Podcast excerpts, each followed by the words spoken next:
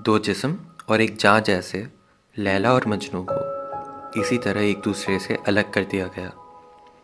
और ऐसे ही अंत हुआ कहानी के एक और अध्याय का। तालियों के गूंज के बीच अपने आँसू छुपाना एक कलाकार अच्छे से जानता है।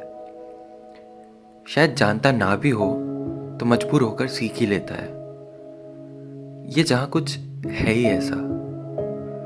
चन्ना मेरेया और एक तरफे प्यार के ऊपर लिखे गए संवाद सुनकर सीटियाँ बजती है। कोनी की सीट पे बैठी हुई जोड़ी अपने हाथों में हाथ रख के मुट्ठी और मज़बूत कर देती है और वहीं घर में लैपटॉप के सामने बैठा हुआ वो कलाकार अपने जज्बातों पे काबू खो देता है। लोग कहते हैं कि कलाकार कल को आकार देते हैं, पर यही लोग इस बात से अनजान होते हैं कि वही कलाकार अपनी कला में बस अपने कल को ही आकार दे रहा होता है।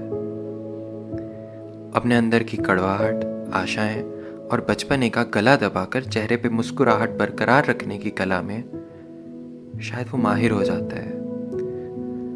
और इसी मुस्कुराहट को झूठ के करीब वाला सच समझकर लोग उसी काम में लग जाते हैं जिसमें पूरी दुनिया माहिर है। तालियाँ बजाकर दर्द का जश्न मनाने में।